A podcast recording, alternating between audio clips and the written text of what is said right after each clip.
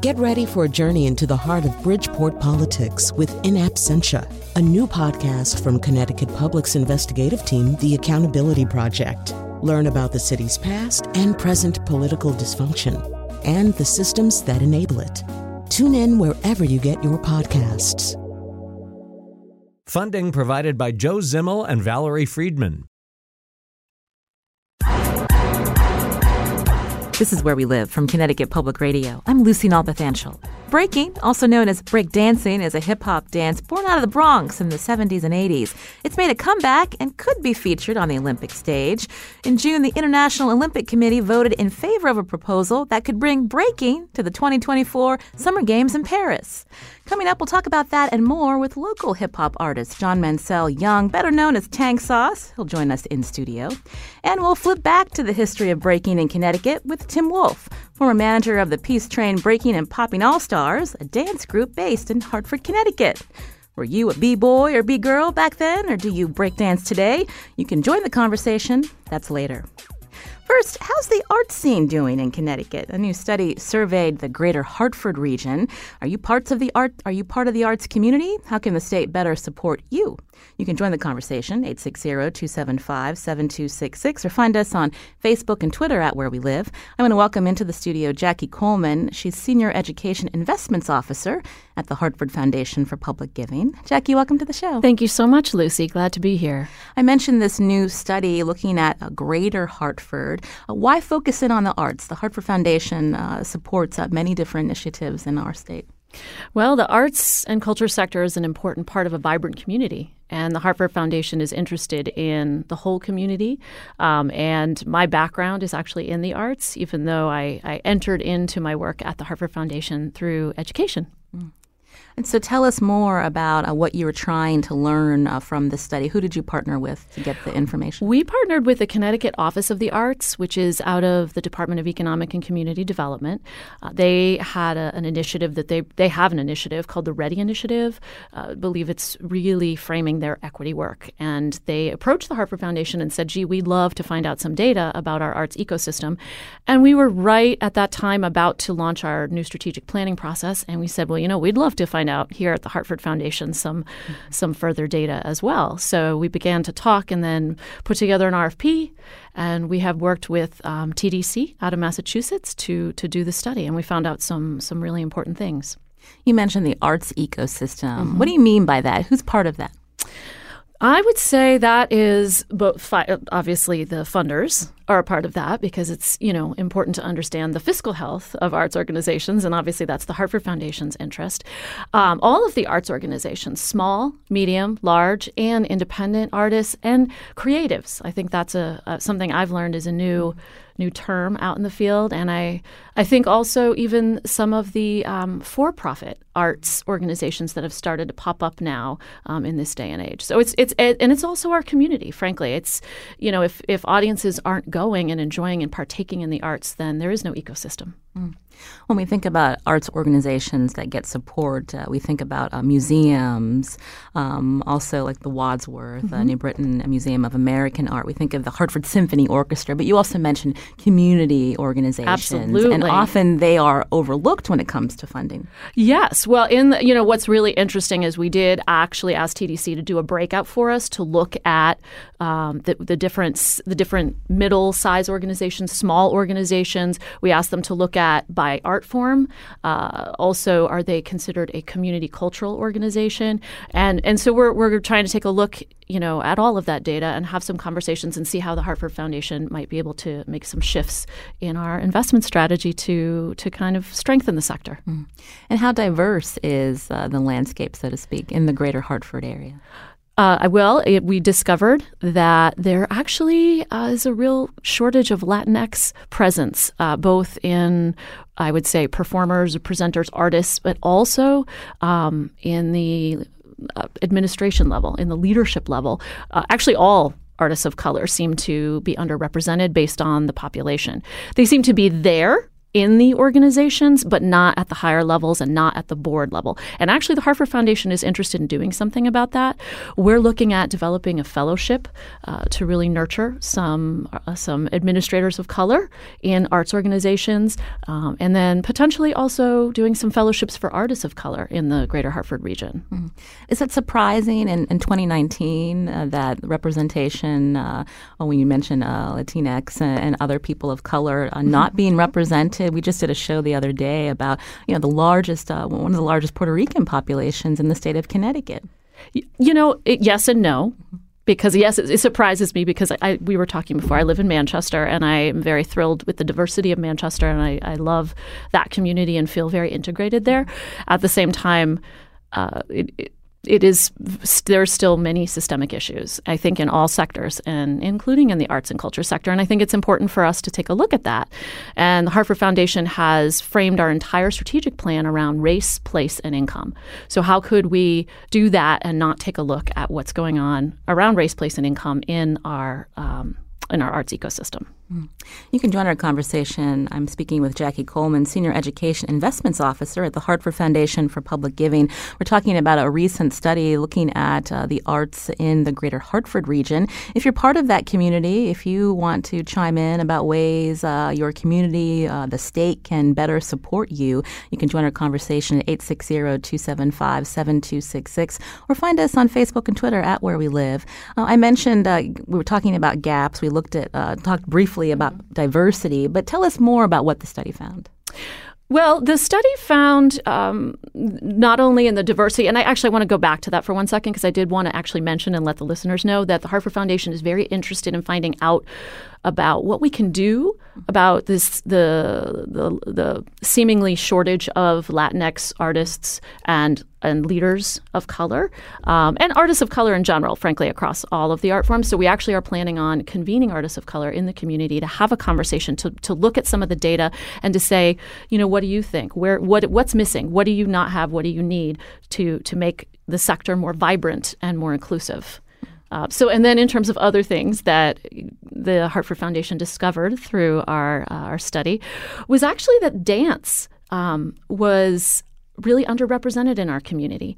And that has spurned some conversations. Gee, what does that mean? Are we talking about are people not participating like being dancers in, you know, in participatory ways or are they not going to see dance? Um, are we talking about all forms of dance? How, did this, you know, is the study really inclusive of what's going on um, in in like the Puerto Rican community? You mentioned the Puerto Rican community. The, the that's a that community dance is like part of their their nature. So, um, and we have such a rich uh, Latinx community in the Hartford region. So I think we're very curious why this came out in the study and what we can do about it.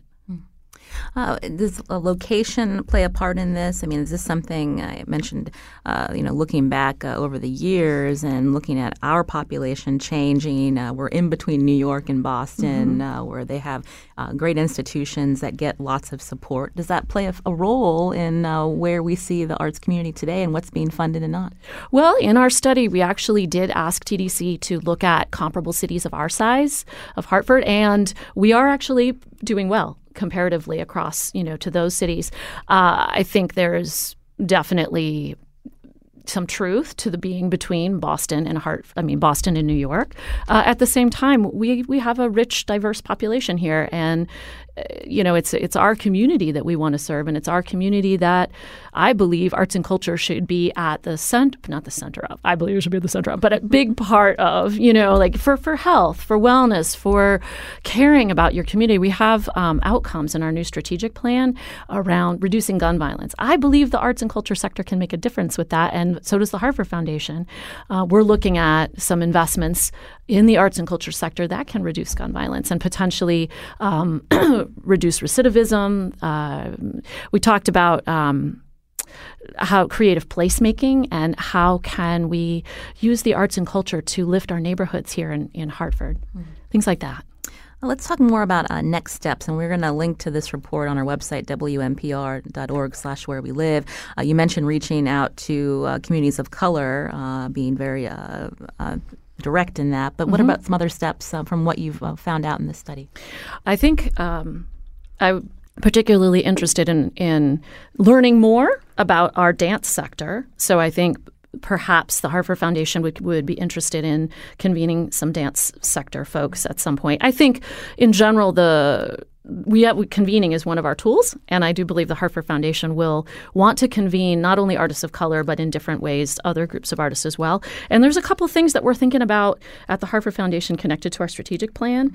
Uh, we're thinking about, like I said, the creative placemaking. We're thinking we've learned a lot about arts incubators across the country, and we're thinking what's going on here.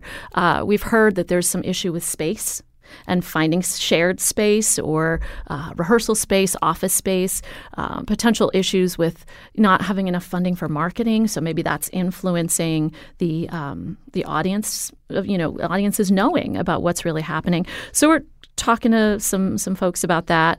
Uh, we're, we're, also interested in restorative arts practices uh, and potentially bringing in um, some some experts in that that can prepare our local artists if they're interested to work with with our young people who have experienced a lot of violence or potentially have parents that are incarcerated. Um, and you know quality arts instruction. I'm a big advocate mm. of of the value of quality arts instruction. And there's so many models across the country. The mosaic model for youth development through the arts in detroit. Uh, there's some really great stuff in cleveland that's happening. Out of school time in urban centers uh, really showing how when you're giving young people the opportunity to engage in arts they're making a big difference in their community well, Jackie Coleman, thank you so much for coming in today here on Where We Live. She's Senior Education Investments Officer at the Hartford Foundation for Public Giving. Uh, nice to speak with you, Jackie. Thank you so much. This is Where We Live from Connecticut Public. I'm Lucy Nalpathanchel. Coming up, we talk about breaking, better known as breakdancing. You could see it in the Summer Olympics in 2024. There's a possibility there. And after the break, we'll talk about the origins of breaking in the Bronx and its influence on young people in Connecticut. Were you a B-boy or B-girl? Join the conversation, 860-275-7266, or find us on Facebook and Twitter at Where We Live. The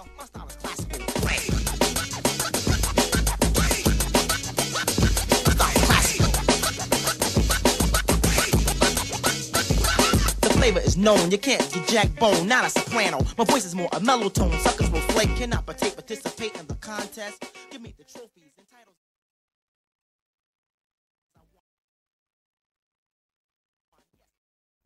This is Where We Live from Connecticut Public Radio. I'm Lucy Nalpathanchel. Did you hear the Summer Olympics in 2024 may include breaking as an Olympic sport? Known as breakdancing. I mentioned that vote uh, was uh, in June, but again, that final decision uh, by the Olympic Committee won't happen until another year. But back in the day, were you a B boy or B girl? Do you break today? You can join our conversation, 860 275 7266, or find us on Facebook and Twitter at Where We Live. Uh, we just heard from the Hartford Foundation for Public Giving, uh, hearing that uh, dance is on the decline in the state in terms of, of organizations that support it. And we wanted to talk more about dance, specifically breaking. For more on the evolution of this hip hop dance, joining me now in studio is Tim Wolf. He's former manager of the Peace Train Breaking and Popping All Stars, a dance group based in Hartford back in the 1980s. Tim, welcome to the show. Thanks. Also here with me is John Mansell Young, also known as Tang Sauce. He's a Hartford, Connecticut based hip hop artist. Always a pleasure to speak with you, Tang. Thank you for having me. So let's uh, back up and go back a little bit uh, to uh, breaking in Connecticut. Uh, let's first learn a little bit more about Peace Train. Tim, tell us what was it? So Peace Train was a community arts organization. It started out the dream of uh, one rather creative, eccentric guy named Paul LeMay who bought an old school bus and converted it to look like a red caboose. And it literally looked like a red caboose driving down the highway. Um, and uh, he started putting on music events in public parks and housing projects and senior centers and any place he could bring music. And he brought it places for free. Struggled for a few years to get funding and also uh, brought the New England Fiddle Contest to Hartford, Connecticut, and that became kind of a legend in uh, Bushnell Park events uh, growing over the course of about six years to drawing an audience of 80,000 people who just listened to the same fiddle tune played by different people for a full day. Uh, it sort of boggles the imagination, but uh, I was there, it happened. Um, and that organization, which was a real uh, vital part of sort of Hartford summer life, Um, there's nobody who lived in, who was a Hartford resident um, in those days, and I'm talking the late 70s or from the mid 70s to the mid 80s, uh, was unaware of the Red Caboose and um, what it did in not only bringing music to all the neighborhoods for free, but also employing local artists and bands. Um, uh, to do those concerts and performances. It was so successful, the city of New Haven contracted us to uh, provide uh, concerts in their parks and in some of the early iterations of music on the New Haven Green. Were you a Hartford resident back then? How'd you get involved in Peace Train? Well, I got involved when I was a high school student. I had this, I built kites and I was passionate about it. And I went to the Knox Foundation, who was headed up by another Hartford legend, Jack Dollard, and uh, told them about my idea of having a kite festival in Bushnell Park. And Jack said, "Sure. How much money do you need?" And I, like, I was like baffled. I was 16. I was like, I don't know, how's five hundred dollars? he said, "Sure." And then he gave me some staff, and uh, and the first uh, kite day in Hartford was born. Uh, and from that, the Peace Train showed up to that event, and I began to meet these people and this whole network of uh, of a burgeoning and very vibrant arts community back in those days. Um, so you mentioned that the that uh, the fiddle uh, was a big attraction. Uh, there was that fiddle festival, uh, but how did you go? How did Peace Train go from fiddle to breaking? So by the time the 1980s rolled around, um, there was uh, the then director of the of Peace Train, the nonprofit, was a guy named Jack McNair, and I was the other staff member, full time staff member as the program director. And Jack and I were looking for ways to make uh, Peace Train a little more reflective and relevant of Hartford. Um, it was one thing to be known for the fiddle contest, uh, which was a very popular event. Um, and, people outside of Hartford knew less about what we did in the neighborhoods. The people in the neighborhoods knew. Um, but we wanted to reflect those neighborhoods and what was going on. Uh, we were whiffing a cultural phenomena uh, taking place in New York. In the Bronx? Uh, in, in the Bronx, Brooklyn, but mm-hmm. also in, in various venues and getting exposure in some of the alternative arts venues in Manhattan. Um, and one of those was the Rock Steady Crew, a group of a crew of breakdancers um, in New York, and they were getting written about in alt papers like the Village Voice. So we were we were sort of catching on to this phenomena, but we're totally unaware for people who were out doing shows in in uh, you know Bellevue Square and Stowe Village and Charter Oak Terrace we weren't seeing breakdancing going on. So it was like, well, is it not here? And so we sort of went out and did a little detective work. Just got out and started asking people on the street, kids, if they knew about this. And you'd get some answers like, oh, yeah, I heard there was a crew that meets in the Anawan Street projects and blah, blah, blah, you know, this kind of thing. And it wasn't until we walked into a uh, record shop in downtown Hartford called Disco Tape and we said to the proprietor, the manager there, a guy named Rick Torres, um, what about breaking? Is it going on in Hartford? And he said, give me a minute.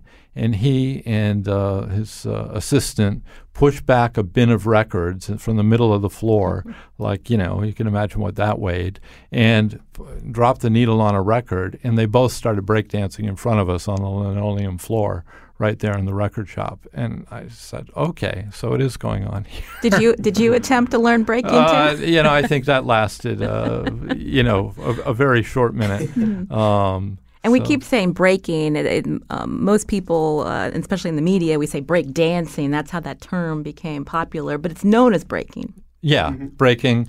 And then it's sort of the sister art to breaking is popping mm-hmm. popping and locking, as it's mm-hmm. it's been known, and which is the more sort of robotic uh, body isolation, uh, body part isolation uh, kind of thing. And and sometimes there you'll have people who will do both, but often people specialize in one or the other. Um, of these because they really take a lot of, of skill and they're sort of a different you know Tang can talk to this mm-hmm. maybe a different set of skills one is a little more acrobatic and the other is more dance uh, like. Although those lines may be blurring nowadays. Mm-hmm. Well, let's bring uh, Tang Sauce into the conversation. Mm-hmm. Um, obviously, you weren't weren't born probably back when uh, Peace Train was uh, getting uh, uh, getting its start. but when we think about breaking, it's like a part of hip hop. So explain mm-hmm. that to us, and then the specific moves in breaking. Right, right. So with breaking, it's part of hip hop, and there's four main elements of hip hop. You know, you've got um, MCing, that's rapping. We've got graffiti, that's the uh, the art element as far as visual art goes. Um, then uh, we've got uh, breaking that we're uh, talking about like right now, and I th- I'm not. I think I said DJing. I'm not sure if I said DJing already, but uh, DJing and uh, all that together is uh, hip hop. There's some people, you know, say there's more elements, but for the for the main part, when we're talking about hip hop, we're talking about the core four elements, and that's what those elements are. Um, what was the other part of your question? I'm sorry. I was just curious when we when we think about uh, breaking again, being part of hip hop, to mm. describe like the different. Uh, Tim had mentioned, you know, certain t- parts of breaking. You really have to be flexible and acrobatic. But it start. How does it start? It starts with top rock. Right, right. okay, I got you. Let's go all the way there. all right, all right, all right. So let's talk about the elements of breaking specifically. Okay, so we've got uh, there's a there's elements. So the top rock, right? This is element number one. This is kind of the more uh, rhythmic, standing, beat catching stuff that we do before we get started. It's kind of like a warm up, if you would, right? But you know, you got to realize with this is that this isn't just random movement. All these things that we're doing are precise movements that are different things. It's not like the dancers are just going up there and just kind of bugging out. Like everybody has their own energy, and some some people will kind of wild out a little bit, but there are specific moves that they're doing as well, right? And then you've got footwork. Footwork is basically anything where your hands and feet are on the ground, right? So this is kind of like if you could think of like a crab walk, like that could be a footwork move, you know. Um, so that's like six step, twelve step, uh, uh, uh, back rock, uh, uh, three step, and three step kick, and all these different variations. You know, six step, of course.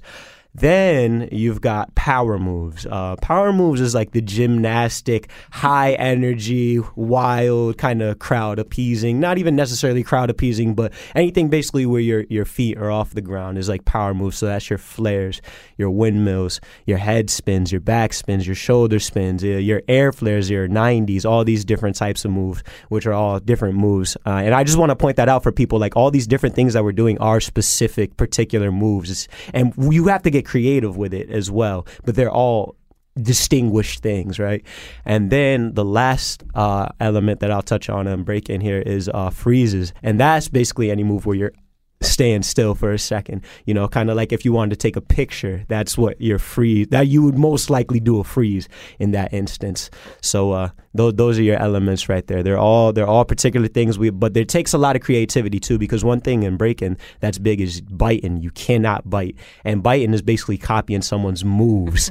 and, and, it makes a lot of sense coming from where breaking comes from, like you know, uh, communities that are uh, not in the best uh, economic place. They kind of you don't have a lot of things material you know? So what do you have? You have your creativity. So if i make a move that might be one of the only things that i have. So that means a lot to me. So you can't take that from me. I i need that you know or or he or she needs that for them because that's something that's valuable that that's something that came from them that showed them that they can do something in an environment where you may not have all those type of uh, you not you may not have that that feeling ever told to you like yeah you can do this but now you know that you can do this and you could be creative and you can make something dope out of something that came from the top of your mind or wherever your creative flow funnel comes from, you know? So that's breaking, no biting, creativity.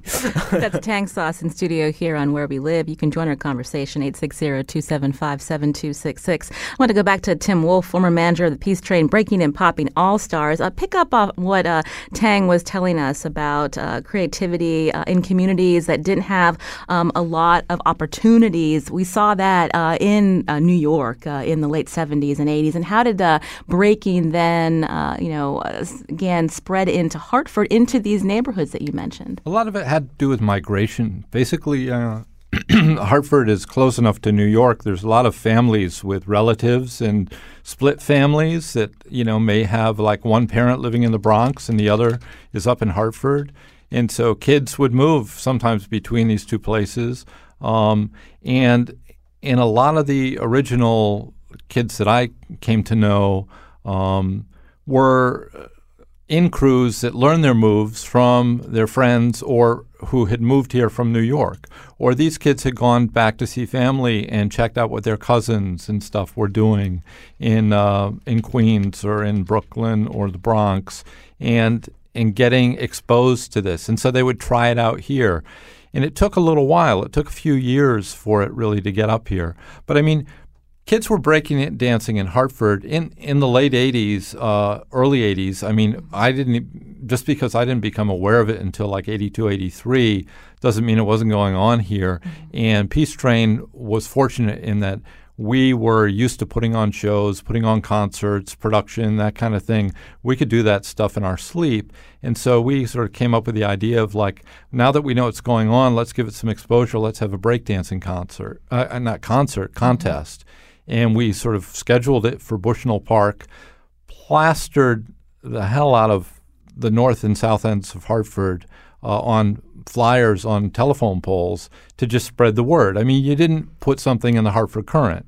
it wasn't going to be seen, you know. So you had to sort of like do street level publicity and our phones started ringing. What were the what were the roles of the record shops in getting the word out and uh, spreading this? Well, the record shops in those days were uh, there weren't that many, but it was they were in interesting locations. Uh, back in those days, you would have record departments in department stores in downtown Hartford. That's like hard for people to fathom. First of all, that there was aside from G Fox's, and I'm not talking about the G Fox record department, and they had one but there were other record stores in more uh, budget minded department stores in Hartford with record departments that were catering to the needs of their customers. And those customers were people who lived in the city who were asking for, do you have these Sugar Hill records, you know, by the Sugar Hill Gang, Grandmaster Flash, Flash Melle Mel,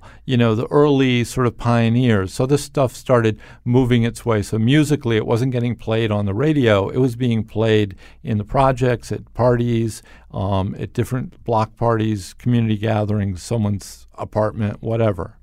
You can join our conversation 860-275-7266 as we talk about the history of breaking, uh, also known as breakdancing. Marissa is calling from Guilford. Marissa, go ahead.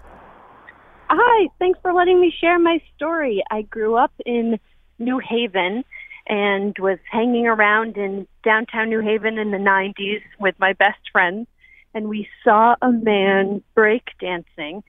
Um, and my friends and I just watched him and said, "Oh, we've got to add this to our repertoire." So we asked this man named Absalom if he could teach us breakdancing, and we started. You know, this group of us five white girls started meeting with him once a week in downtown New Haven, and he gave us breakdancing lessons for about a year, and we all went off to college and continued our breakdancing, and uh, and now as a 37 year old woman I still bust out every once in a while with like some up rocking and six stepping, and people are just blown away. Like no one can believe that this is something I know how to do. So you were and, one uh, of the B girls. I was one of the B girls back in the '90s, and um, to me it was it was like a real part of growing up in New Haven to have that opportunity. Well, thank you, Marissa, for calling in to uh, Where We Live. Uh, Tang, when did uh, B Girls get acceptance in the breaking uh, world, so to speak? Because it was primarily B boys that were doing it. Right, right, right. Always, you know, but things are starting to come to the forefront more like nowadays, and um, B girls are starting to get their well deserved shine. Like, there's this, uh, the main competition in breaking, and um, is, uh, called BC One, Red Bull BC One, and it used to just be pretty much male dominated, you know. Um, and it's basically the top 16, you know, b boys and b girls from all around the world you know. And uh, so what they did, I believe it was uh, just last year, they started. They had a, a, se- a, separate competition for the B girls, and it's and it's so cool because you really get to see the B girls sh- get their well deserved shine, uh, which is uh, so cool because there's so so much talent. And uh, I'm really glad to see it, you know. And uh, shout out to all the B girls out there doing your thing, because You know, we love y'all. uh, Tim, you again were former manager of the Peace Train Breaking and Popping All Stars, this dance group based in Hartford in the 80s. This was an all boy group? It was, yeah. Uh, unfortunately, we really didn't see uh, any female participation in those days. It was uh, a pretty male dominated thing. I will say, in uh, as far as the girls went, they dominated and ruled in double dutch, and double dutch was huge. Um, I would say double dutch, without getting sort of the same kind of credit, uh, played as significant a role in uh, in kids in their physical health and social and cultural participation in something that was, I mean, even though it was it was uh, practiced, double Dutch jump roping was practiced in non communities of color in communities of color, it was played a really, uh, uh, I would say, a more vital role. And part of part of the support, in the same way that Peace Train was able to support as an organization, in an organization that received funding from foundations and corporations to put on to do the things we did, uh, Double Dutch had uh, as its main sponsor, certainly in Connecticut, was United Technologies, who at the time was very involved in supporting uh, sort of arts uh, programming and things like that. And so it's no small coincidence that because of the sport Double Dutch got in Connecticut, that the world champion teams in the 80s were from Hartford. Um, so so when we talk about the popularity of uh, breaking uh, back when you were managing uh, Peace Train Breaking and Popping All Stars, tell us some of the places the dance group performed and what was the reaction? Uh, well, the dance group, I should just go back and say from that first uh, contest we had in Bushnell Park, where we had 20 crews uh, competing and 10,000 people showing up to watch them, which was mind blowing in and of itself uh, that, that there was that much sort of just grassroots support for the art form, uh, we recognized immediately uh, that these guys needed more of a platform, and that's when we formed the All Stars. In fact, a few days after the breakdancing contest, which got this great exposure to these kids, we had them, uh, the winners, open up for the Alvin Ailey Dance Company, which we were presenting in Bushnell Park uh, later that week. Um, from there, once we formed the All Stars as a group of about four or five crews, including about 25 kids, um, boys from age maybe 16 to eight, 6 to 18, um, we developed a program to do basically take them into schools, suburban schools, to do assemblies and lecture demos on hip hop and break, breaking and popping. So I would alternate, you know, when we would use one crew or another so they weren't getting taken out of school all the time, but their parents in the schools were cool with it because it was giving them exposure to other students in other communities and going to other schools, and they were learning how to be presenters.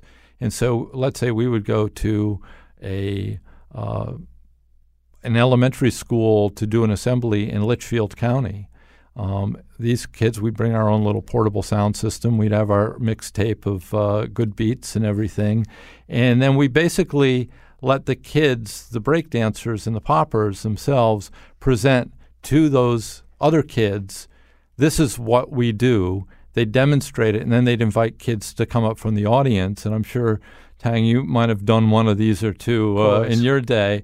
But um, so we were doing this, and we did dozens and dozens of these, um, and also would would because we were getting known, we would get calls and get booked. We uh, the group performed at halftime at a Boston Celtics game in Hartford Civic Center.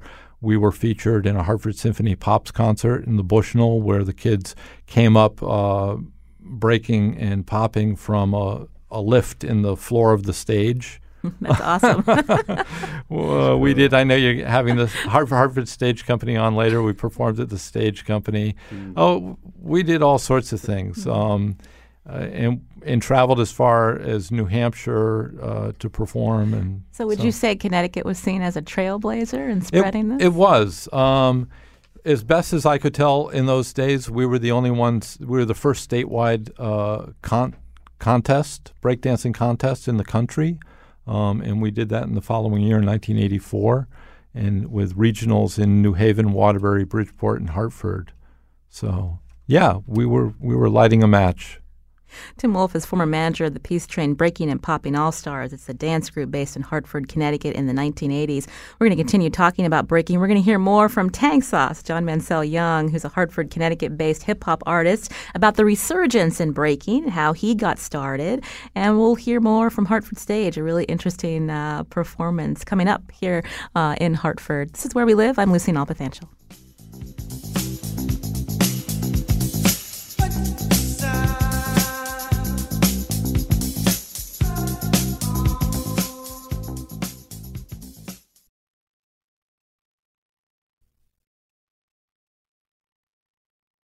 This is Where We Live from Connecticut Public Radio. I'm Lucy Nalpathanchel. Today we're talking about breaking uh, with uh, Tim Wolf, former manager of the Peace Train Breaking and Popping All Stars. This is a dance group based in Hartford, Connecticut back in the 1980s.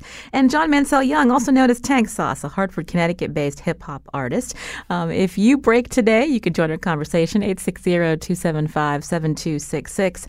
Uh, we were learning about a little bit of the history of breaking coming to Connecticut, influenced by New York, uh, Tang Sauce. Uh, when did you get uh, introduced to breaking, and where, when was the resurgence? When did it happen, the, the resurgence?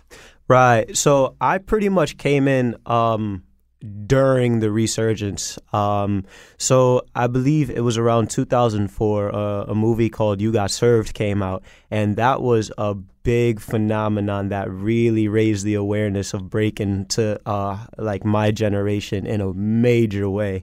So um, that's around 2004. Uh, you know, I'm in middle school. I, you know, this movie comes out and all my friends are breaking. And it was something that I heard about, you know, growing up. I had an older cousin and an older brother that were into hip hop, like during like what's called the golden era of hip hop, you know, during late 80s, 90s. And so they put me on to like breaking, but it was sort of something that I heard about, you know, and, and maybe I had maybe seen a video once of it on like MTV or something like that. But it wasn't anything that I was super exposed to uh, till 2004 when this movie comes out, and then we see people doing all types of crazy moves. People are doing like spinning on their head. They're doing flares. They're they're they're they're, they're hitting beats, and we're just like, yo, what is going on? You know? So we uh, we started trying it ourselves just uh, trial and error you know? We didn't have any teachers you know? Um, you know we, we definitely uh, we get in trouble for it a couple times at school you know? Because we just had that passion. We didn't have like a place to go with it you know? But um, so I, I, hope that with uh, b-boy and getting more exposure now that uh, you know things start to come around for like kids that are young and doing it now because uh, it's definitely something very athletic. But anyway um, so that was around 2004 and that, that i got introduced to that. And it was super amazing. At the same time the internet was booming too uh, so there was websites like you could check out like bboy.com back in the day. There was b-boy world um, and, and, and, they and, and uh, there was even bboy.org, which was a big thing back then. And uh, you know, basically, you could it, it, there wasn't too many videos on there, but you would see like a big battle is like freestyle session. That's one of the biggest battles uh, of the in the world every year, and um, you would see like a clip, like a five minute clip, like 180p. and it would take like five minutes to download to watch like a two minute video, you know, when you're using dial up or whatever. But you would watch that and you would just run it back a million times and you'd be like, wow, this is really, really amazing. What did he even just do, you know? And um, so you you had to really watch out uh, what was going on, and there'd be forums so you could build your little profile, and things were just kind of developing, you know. But the internet really helped in a major way to really bring a lot of consciousness to uh, to breaking, and um, that was that wave right there, 2004, and there was some crews because you know things kind of slowed down, like you know near like late 90s, 2000s, uh, but there was some crews that were like still doing it, like I think like of Shadow and Earth was still doing it during that time. Out here in out um, out of Middletown. Um, a couple other crews, I think um, LOZ.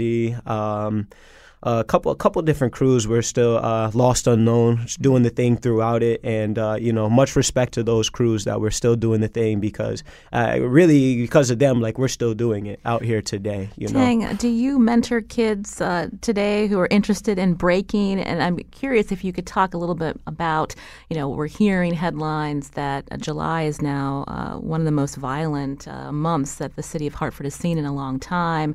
We look at the how hip hop hop and breaking uh, evolved uh, from New York City. It was a way for uh, some to escape or get a break from gang violence. And I'm just curious when you talk with youth that are interested in breaking, what do you hear from them today? Yeah, uh, today the youth they're uh, just as curious as they always been. You know, they they they would definitely want to get down, and with the internet as big as it is now, they definitely want to uh, just really soak it all in, and they definitely are, and uh, doing it in a major way. This generation coming up, I, they have so much potential. It's crazy right now. So I'm super excited to see, um, and, and, and, and, I'm just glad that uh, breaking we're, we're still around because uh, you like you're saying, you know, it, it, it, there's so much not even just violence, just like tough vibes to deal with going out. But you see with breaking, you know, people. I'm not sure if it's because like we're close to the earth, like kind of like how KRS describes it. Like when you're doing a freeze, a lot of time your head is literally on the ground, and I think there's something very humbling in that. You know, you're on the same ground that people are walking. You know, coming from outside wherever their shoes were, but you still. I want to express myself in this way, and I love it so much that I'm still, no matter what gonna put my head on the ground to do this freeze because this is my art, you know. And I think that's very humbling. So it comes with humble vibes a lot of time. I mean, there's a couple times, you know, with breaking with it, you'll have some people with like different egos and stuff like that. But for the most part, you know, it, it, it's it's very very down to earth people, um, and I think that's important for the kids to be around. And I think they kind of feel that, you know, before they even uh, get that knowledge, they'll just they could you could feel the energy coming off of it, you know. And and so like when I'm like dealing with the young kids, I, you know, I, you know, I'm Mr. Peace, Love, and Positivity, so I'm always going to put the peace, love, and positivity out there, and just tell them just to keep doing it, stay consistent, you know, uh, don't give up, you know, just keep trying, and, and it's super cool too because like with breaking, like you'll look at it, well, a lot of people look at it. I know I did before I got started, like, yo, uh, that move that that guy just did, man, that that's nothing. I could do that right now, and then you try it and you're like, oh man, that wasn't easy because you crash. Crash is when you uh, fall and breaking. You you end up crashing, and you're like, dang, what the heck? I thought I could do that. And then like you know, you keep trying it for a year, and then you're able to do it.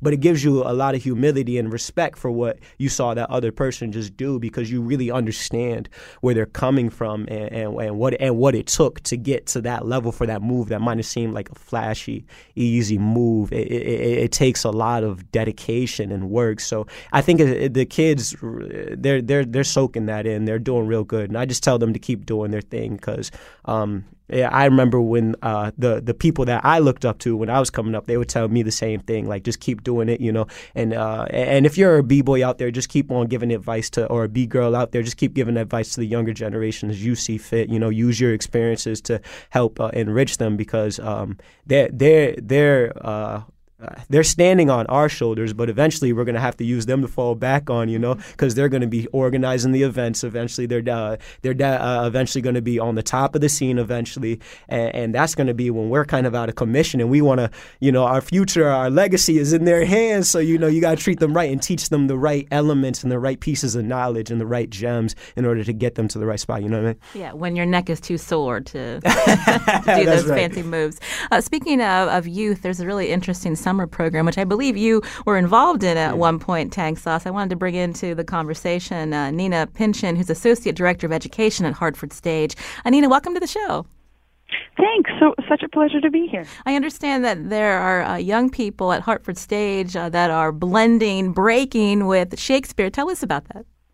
Absolutely. I mean, this is a, a program. It's called Breakdancing Shakespeare.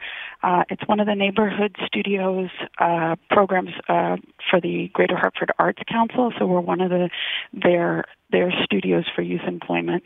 Um, and every summer we bring in sort of 15 teenagers and we work on a Shakespeare text uh, and we infuse that Shakespeare text uh, with hip hop hip hop and breaking.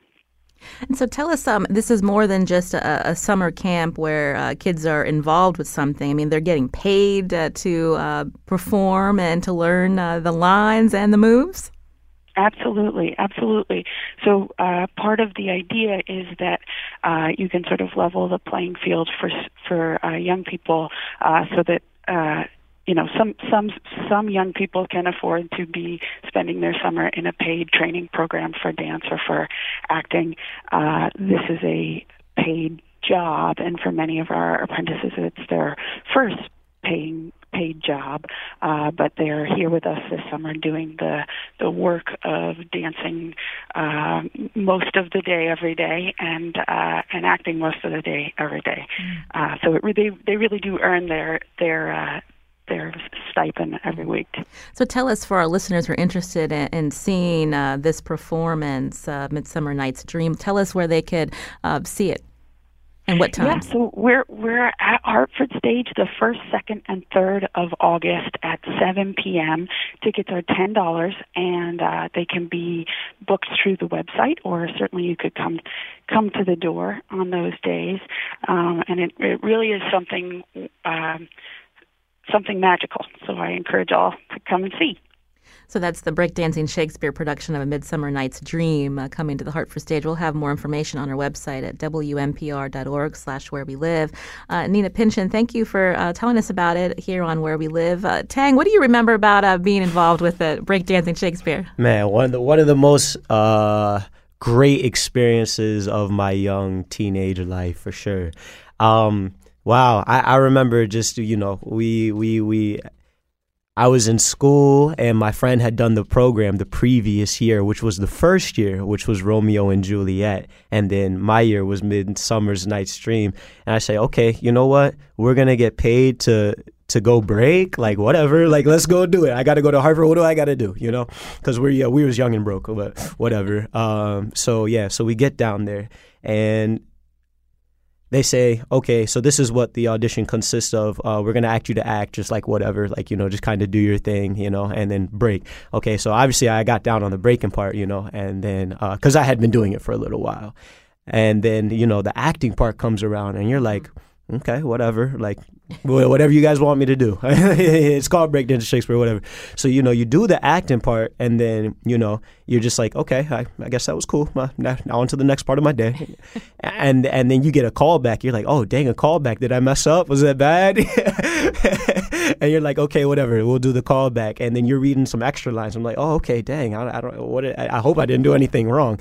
So then you know you you get uh, you get a call a couple weeks later that you get the, like the one of the leading roles of, of, like Oberon in this play, and like you know, for me, I always knew like I kind of had like a little grip on like the English language, but I didn't really have an Just outlet a little, for come it. on, Tang. Yeah. Give yourself some credit. little, little something, something, you know. So, uh, yeah, so that what that did for me was provide an outlet for me that I would have never thought of. I and I've continued to act in, in various productions, um, and I love I love acting, and I don't I don't know if I would have ever really touched upon it if it wasn't for breakdancing mm. Shakespeare because it, it, it, it, exposed me to it in a new way. And I loved it so much because it was so diverse. Like, I was a kid coming from Manchester, pretty diverse school, but um, I got to be around people that were doing things different than me like again in a different way. Because these are kids like you're exposed to kids like that are going to the academy that like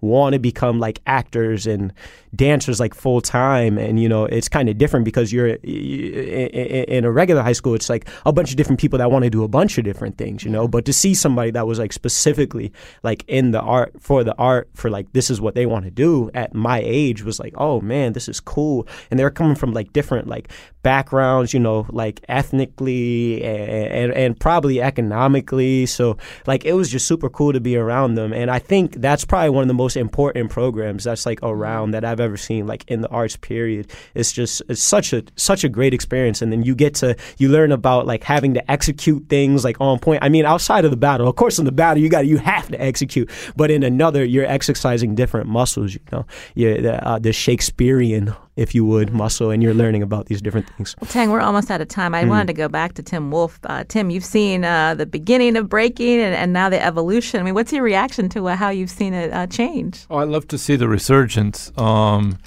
you know, there was a there was a little lull there for a decade or so. It felt like, um, especially as far as the dance goes. Mm-hmm. Um, what was happening though was the whole rap scene was was exploding and mm-hmm. becoming an international, you know, commercial success and phenomena. And the talent that's that's around is especially in, in Hartford and Connecticut. It mm. gets overlooked a lot, but it's right here. It's right under people's noses. And we'll have to leave it there. Tim Wolf and Tang Sauce, thanks so much for joining us today here on Where We Live. Thanks. Uh, today's uh, show produced by Lydia Brown. Uh, thanks to Carmen Baskauf and Kyan Wolf. I'm Lucy Nalpathanchel.